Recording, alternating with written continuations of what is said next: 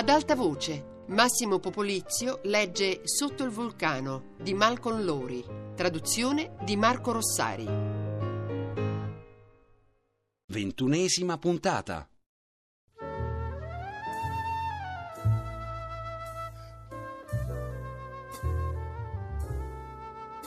In quell'istante la capanna di Hugh cominciò a prendere forma nella sua mente.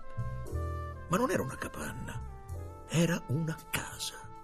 Era lì, poggiata su solide e spesse assi di pino, tra la pineta e gli alti, alti ontani ondeggianti e le alte betulle sottili e il mare.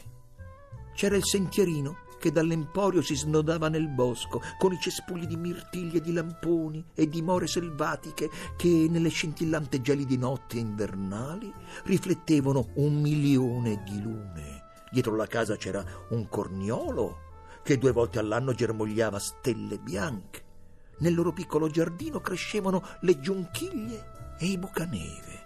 Avevano un'ampia veranda dove si sedevano nelle mattinate di primavera e un pontile che arrivava fino all'acqua. Avrebbero costruito il pontile con le loro mani, con la bassa marea, piantando i pali uno a uno sulla battigia in discesa. Un palo dopo l'altro avrebbero costruito il loro pontile finché un giorno non sarebbe stato possibile tuffarsi direttamente in acqua. Il mare era blu e freddo e loro avrebbero nuotato tutti i giorni e tutti i giorni avrebbero risalito la scaletta del pontile e sarebbero rincasati di corsa. Adesso aveva la casa chiara in mente, piccolina, con un tetto di tegole argentee e scolorite. Aveva una porta rossa e le finestre a battente, aperte verso il sole. Vide le tende, cucite con le sue mani, la scrivania del console, la sua vecchia poltrona preferita, il letto con le sgargianti coperte indiane, la luce gialla delle lampade, con l'azzurro inverosimile delle lunghe serate di giugno sullo sfondo. L'albero di mele che sosteneva in parte la piattaforma soleggiata, dove il console sarebbe andato a lavorare d'estate, il vento tra gli alberi neri e l'onda che batteva sulla spiaggia nelle tempestose notti d'autunno. E poi i riflessi mulinanti del sole sull'acqua, come Hugh li aveva descritti alla cerveseria Quanawak ma che scivolavano lungo la facciata della casa, scivolavano, scivolavano sulle finestre sui muri, i riflessi che sopra e dietro la casa trasformavano i rami dei pini in un tessuto di ciniglia. E la sera sarebbero andati sul pontile a guardare le costellazioni, lo scorpione, il triangolo Boote e l'orsa maggiore. E poi i riflessi mulinanti sarebbero stati quelli della luna sull'acqua che scivolavano incessantemente lungo i muri di legno fatti di scandole grigie sovrapposte, la luce della luna che sull'acqua ricamava anche le finestre fluttuanti. Ed era possibile era possibile, era tutto lì che li aspettava. Se solo adesso lei fosse stata sola con Jeffrey per dirglielo. Hugh con il cappello di cowboy tirato indietro, gli stivaloni appoggiati al sedile davanti. Adesso sembrava un intruso, uno sconosciuto, una parte della scena lì sotto. Hugh stava osservando le manovre intorno al toro con grande interesse, ma quando si rese conto che Yvonne lo stava fissando, le palpebre ebbero un fremito nervoso. Così cercò il pacchetto di sigarette e trovò conferma che era vuoto più con le dita che con gli occhi. Giù nell'arena una bottiglia cominciò a girare tra gli uomini a cavallo che poi la passarono a quelli che stavano pungolando il toro. Due cavalieri fecero il giro dell'arena al galoppo senza uno scopo. Gli spettatori intanto compravano limonata, frutta, patatine, pulche. Il console stava per comprare del pulche, ma ci ripensò ripiegando sulla bottiglia di habanero. Altri ubriaconi si gettarono nella mischia perché volevano di nuovo salire in groppa al toro. Poi persero interesse all'improvviso, attratti dai cavalli, e poi si disinteressarono anche di quelli, e infine, barcollanti, vennero cacciati fuori. La casa screziata dalla luce che cadeva delicata tra le foglioline primaverili, e poi la nebbia che arretrava sul pelo dell'acqua e le montagne ancora bianche di neve, che si stagliavano nitide e chiare contro il cielo azzurro, e il fumo azzurro che saliva a volute dal falò acceso con i ramoscelli trovati in spiaggia la tettoia inclinata dove cadevano i fiori di corniolo, con i ceppi accatastati bene all'interno, lascia le cazzuole, il rastrello lavanga, il pozzo profondo e freddo con il suo angelo custode, e una specie di scultura di legno portata dal mare, sistemato sopra. Il vecchio bollitore, il nuovo bollitore, la teiera, la caffettiera, la doppia caldaia, le padelle, la credenza. Jeffrey che lavorava fuori scrivendo a mano come piaceva a lui e lei che si sedeva alla scrivania accanto alla finestra a battere a macchina perché lei avrebbe imparato a battere a macchina e avrebbe trascritto tutti quei suoi manoscritti dalla calligrafia illegibile con le sue strane e familiari e greche E o le sue bizzarre T in pagine chiare e ordinate e mentre lavorava avrebbe visto una foca spuntare in superficie, dare una sbirciatina intorno e riaffondare in silenzio. Avrebbero comprato da mangiare, come aveva detto Hugh, in un emporio oltre il bosco, e non avrebbero visto nessuno a parte qualche pescatore. D'inverno avrebbero osservato le loro barchette bianche che beccheggiavano all'ancora nella baia. Lei avrebbe cucinato e pulito, mentre Jeffrey avrebbe spaccato la legna e recuperato l'acqua dal pozzo. E avrebbero lavorato duramente sul libro di Jeffrey, un libro che gli avrebbe portato fama mondiale, ma, strano a dirsi, a loro non sarebbe importato un fico secco. Avrebbero continuato a vivere con amore e semplicità nella loro casetta tra il bosco e il mare e una volta che la marea si fosse ritirata, avrebbero guardato giù dal pontile e intravisto nell'acqua bassa e trasparente stelle di mare turchesi e vermiglie e purpuree e granchietti viola marrone che procedevano in diagonale tra i sassi incrostati di cirripedi e merlettati come puntaspilli a forma di cuore e nei fine settimana, al largo di tanto in tanto, sarebbe passato un traghetto, trascinando una musica controcorrente. Gli spettatori tirarono un sospiro di sollievo. Fra di loro si diffuse un brusio. Laggiù era successo qualche cosa. Yvonne non capiva cosa. Le voci cominciarono a salire, l'aria a vibrare ancora una volta di incoraggiamenti, insulti espliciti, battutacce. Il toro si stava rialzando insieme al suo cavaliere, un messicano ciccione dai capelli scarmigliati che in realtà sembrava alquanto spazientito e infastidito da tutta la faccenda. Anche il toro sembrava irritato e adesso era quasi del tutto immobile. L'orchestrina d'archi sulla tribuna davanti attaccò Guadalajara fuori tempo.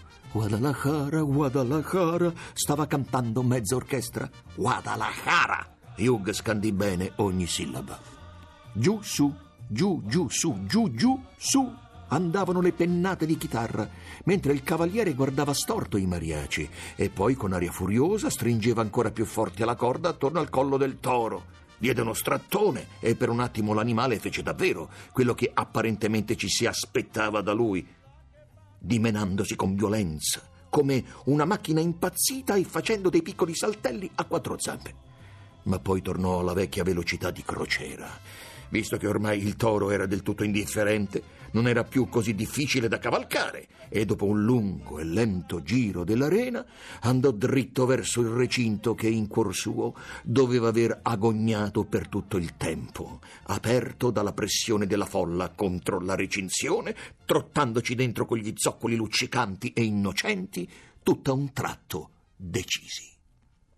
Tutti risero come per una battuta scadente. Erano risate intonate e in qualche modo amplificate da una nuova disavventura, la prematura apparizione di un altro toro che, spinto fuori dal recinto aperto, dalle spinte, dalle botte e dai colpi crudeli che avrebbero dovuto fermarlo, appena entrato nell'arena incespicò e cadde con il muso nella polvere. Il cavaliere del primo toro, imbronciato e sminuito, era smontato all'interno del recinto. Era difficile non provare compassione anche per lui, mentre se ne restava in disparte a grattarsi la testa, spiegando dove aveva sbagliato a uno dei ragazzi sistemati sulla recinzione in piedi, in equilibrio miracoloso. Il secondo toro fece un paio di deboli tentativi di rialzarsi, poi stramazzò di nuovo a terra. Un cavaliere solitario attraversò l'arena al galoppo, facendo roteare una corda e gridando alla bestia in tono rauco: Ehi, oh, ehi, ehi! Apparvero altri charros con altre corde. Il cagnolino rispuntò da chissà dove, gironzolandogli intorno, ma non servì a nulla. Non accadeva davvero niente di eclatante e niente sembrava poter smuovere il secondo toro che se ne stava lì per terra, preso al lazzo. Tutti sembravano ormai rassegnati all'idea di un'altra lunga attesa, un altro lungo silenzio, mentre quelli sotto, con aria colpevole, si apprestavano svogliati a molestare il secondo toro. Guarda il vecchio toro infelice, stava dicendo il console, nella bella plaza. Ti dispiace se mi faccio un goccetto, amore? Un pochettin? No? Grazie, mentre aspetto con febbrile incertezza che le corde stuzzichino. L'animale era sdraiato supino come prima e per il momento veniva lasciato in pace. Lì sotto si erano formati dei capannelli che litigavano. Anche i cowboy continuavano a girare in tondo, bisticciando. Eppure non stava succedendo niente, e anzi sembrava sempre più improbabile che qualcosa accadesse. Chi avrebbe montato il secondo toro? Sembrava la domanda che tutti si ponevano. E che fine avrebbe fatto il primo toro, che ora stava facendo il diavolo a quattro dentro il recinto, tanto che era un'impresa impedirgli di rientrare nell'arena? Gli ubriaconi erano quanto mai smaniosi di buttarsi nella mischia. Uno adesso era balzato sul toro, stava fingendo di montarlo e il toro non faceva una piega. Venne dissuaso dal primo cowboy, che adesso sembrava davvero imbronciato. Appena in tempo. In quel momento il toro si svegliò e rotolò su un fianco. Nonostante tutti i battibecchi, adesso il primo cowboy stava proprio per riprovarci quando si era offeso e non voleva più saperne di montarlo si allontanò verso la recinzione per spiegare qualcos'altro al ragazzino lì in piedi, in bilico. Un tizio più sotto che portava un sombrero enorme stava chiedendo a gran voce il silenzio, sbracciandosi, rivolto al pubblico. Era una specie di appello, forse affinché pazientassero ancora un po', o forse affinché si facesse avanti un volontario. Yvonne non scoprì mai quale delle due, perché qualcosa di straordinario era successo, qualcosa di ridicolo, ma con sconvolgente rapidità. Era Hugh mollando lì la giacca, era balzato dentro l'arena e adesso stava correndo dritto verso il toro dal quale, forse per divertimento o forse perché Hugh era stato scambiato per il cowboy in programma, le corde vennero sfilate come per magia. Yvonne si alzò di scatto e il console si tirò in piedi accanto a lei.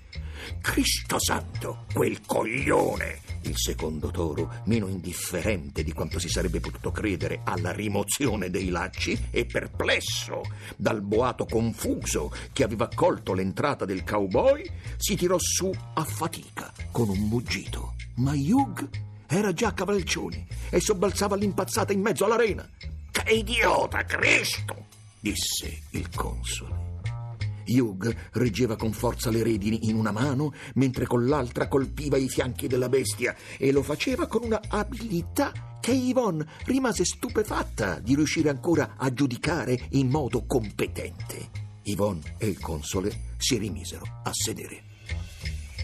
Il toro scartò verso sinistra, poi verso destra, scalciando con le zampe anteriori all'unisono, come se fossero legate insieme. Poi cadde in ginocchio si tirò su a fatica, imbufalito. Yvonne si rese conto che il console aveva buttato giù un sorso di habanero e poi tappato la bottiglia. Cristo! Gesù!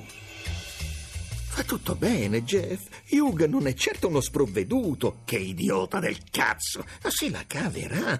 Ma chissà dove ha imparato. Che demente, che coglione. Effettivamente il toro si era dato una svegliata e stava facendo di tutto per disarcionarlo. Scalpitava, si galvanizzava come una rana, strisciava perfino ventre a terra. Ma Hugh non mollava. Gli spettatori ridevano e applaudivano, anche se Hugh, che adesso era del tutto indistinguibile da un messicano, sembrava serio, perfino triste. Si piegava all'indietro, reggendosi con grande determinazione i piedi divaricati, i talloni che spronavano i fianchi madidi. I charros attraversarono l'arena al galoppo. Non credo che lo faccia per esibizionismo, sorrise Yvonne. No, stava solo abbandonandosi all'assurdo bisogno di azione che provava, esacerbato da quella giornata di disumani tentennamenti. Adesso stava solo pensando a mettere in ginocchio quel povero toro. È così che ti piace giocare? Beh, a me piace giocare cos'ha? Per quale ragione non vi piace il toro? Beh, molto bene, nemmeno a me piace il toro. Lei ebbe la sensazione che questi sentimenti aiutassero la mente di Hugh a restare concentrata sulla disfatta del toro. E chissà perché poi non le veniva tutta quest'ansia a guardarlo. Era una situazione in cui tendevi a fidarti, così come ti fidavi di un sommozzatore esperto o di un funambolo o di uno spazzacamino ti veniva anche l'idea, un po' ironica, che questa potesse anche essere la cosa per cui Hugh era più tagliato e Yvonne si stupì di ricordare il momento di panico quella mattina quando Hugh era saltato sul parapetto del ponte sopra la barranca. Che rischio inutile, che idiota, disse il console, continuando a buttare giù Apanero. I guai di Hugh, in realtà, erano solo cominciati. I charros, il tizio in sombrero, il ragazzino che aveva morsicato la coda del toro, gli hombres con il serape e la coperta muletta, ma perfino il cagnolino che si era introfolato sotto la recinzione, stavano tutti facendosi sotto per aumentarli. Ognuno faceva la sua parte. Yvonne si rese conto tutto un tratto che delle nuvole nere stavano spuntando nel cielo da nord-est, un'oscurità momentanea ma minacciosa che sembrò far calare la sera. Dai monti arrivò un tuono, un unico borbottio metallico e una folata di vento scosse gli alberi, piegandoli. La scena in sé aveva una strana bellezza remota i pantaloni bianchi e i serape sgargianti degli uomini intenti ad aizzare il toro rilucevano contro gli alberi scuri e il cielo sempre più basso. I cavalli, trasformati all'istante in nuvole di polvere dai loro cavalieri, grazie ai frustini a coda di scorpione che si sporgevano dalla sella per lanciare il lazzo alla cieca, ovunque, dappertutto. E in mezzo a tutto questo, lo spettacolo impossibile eppure meraviglioso di Hugh e il ragazzino con i capelli scarruffati sul viso lassù sull'albero. L'orchestra riattaccò con Guadalajara mentre s'alzava il vento e il toro muggì con le corna intrappolate tra le assi della palizzata, dove veniva preso a bastonate su quel che restava dei testicoli, senza poter reagire, stuzzicato con le verghe, con i macete, poi si liberò, ma rimase di nuovo intrappolato. E allora dagli con un rastrello da giardino. Eppure non bastava. Gli gettarono anche polvere sterco negli occhi indemoniati. Questa crudeltà infantile sembrava non avere mai fine. Tesoro, bisbigliò tutto a un tratto Yvonne. Jeffrey, guardami. Ascoltami. Io sono stata. Non c'è niente che ci trattieni qui, Jeffrey. Il console, pallido, senza occhiali scuri, la stava guardando con aria pietosa. Sudava, tremava per tutto il corpo. No, disse. No, no, aggiunse quasi isterico. Jeffrey, tesoro, non tremare. Di cosa hai paura? Perché non ce ne andiamo subito, domani, oggi? Ma cosa ci trattiene? No! Quanto sei stato bravo. Il console le passò un braccio intorno alle spalle, affondando la testa fradicia contro i capelli di Yvonne come un bambino e per un attimo fu come se lo spirito della grazia e della tenerezza aleggiasse su di loro, a custodirli, a proteggerli. Poi disse con voce strascicata: Perché no? Andiamocene di qui, per Dio, a cento, a mille chilometri di distanza, Ivon. Ovunque. Basta che io sia lontano, lontano e basta. Lontano da tutto questo, Cristo. Proprio da questa roba. Dici sul serio? Certo che dico sul serio. Amore, Yvonne si rese conto che adesso stavano parlando, prendendo accordi frettolosi, come due galeotti che non hanno il tempo di parlamentare. Il console la prese per mano. Rimasero seduti vicino, le mani intrecciate, le spalle che si toccavano. Nell'arena Hugh diede uno strattone. Il toro si liberò con una sgroppata, sempre più furioso lanciandosi verso un punto della recinzione che doveva ricordargli quel recinto abbandonato troppo presto, e adesso, stanco, angariato oltre misura, dopo aver trovato il punto giusto, si scagliò a ripetizione contro il cancello, con la rabbia furibonda di chi vuole tornare a casa, finché, con il cagnolino che ancora gli abbaiava alle calcagne, non si smarrì di nuovo. E Hugh si portò il toro sempre più stanco in giro per tutta l'arena. E poi non è solo una fuga, insomma, perché non ricominciamo davvero da zero, Jeffrey? Per davvero, e in modo pulito, da qualche parte. Potrebbe essere una rinascita. Sì, sì, potrebbe. E credo di aver capito. Credo di averlo finalmente chiaro in testa. Oh, Jeffrey, finalmente credo che sia così. Sì, credo di averlo capito anche io. Lì sotto, le corna del toro finirono di nuovo incastrate nella recinzione. Ci fu un improvviso scroscio d'applausi, seguito dal frastuono accelerato delle chitarre portate dal vento. Il toro si era staccato dalla recinzione e la scena si stava rianimando. Hugh e il toro lottarono per un po' al centro del piccolo circolo formato dentro l'arena dagli altri astanti. Poi si alzò un polverone che nascose tutto. Intanto sulla sinistra si era spalancato un cancello, liberando tutti gli altri tori, compreso il primo, probabile responsabile della situazione. Le bestie caricarono all'impazzata in mezzo agli evviva, strofinando, lanciandosi in ogni direzione. Per un attimo, mentre ancora lottava con il suo toro in un angolino, Hugh svanì. All'improvviso qualcuno da quel lato lanciò un grido. Yvonne si staccò dal console e si alzò in piedi. Hugh, è successo qualcosa! Il console si alzò incerto sulle gambe, stava ancora bevendo dalla bottiglia di habanero, l'aveva quasi finita, e poi disse: Non vedo niente, ma penso che sia il toro. Con il polverone sollevato dai cavalieri, dai tori e dalle corde, era ancora impossibile capire cosa stava succedendo sul lato più distante. Poi Yvonne vide che si trattava proprio del toro. Prostrato, era stramazzato di nuovo a terra. Hugh si allontanò con calma, rivolse un inchino agli spettatori in piedi ad applaudire e, schivando gli altri tori, scavalcò la recinzione. Qualcuno gli recuperò il cappello.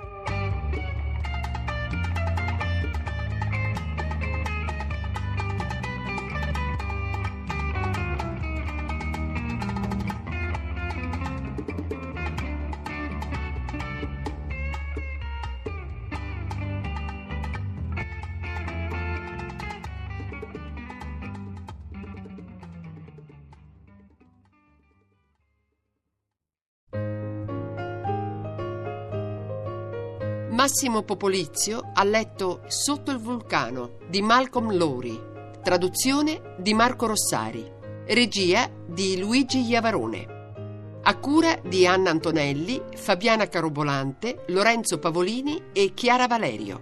Per riascoltare il programma radio3.rai.it. Per scaricarlo, raiplayradio.it.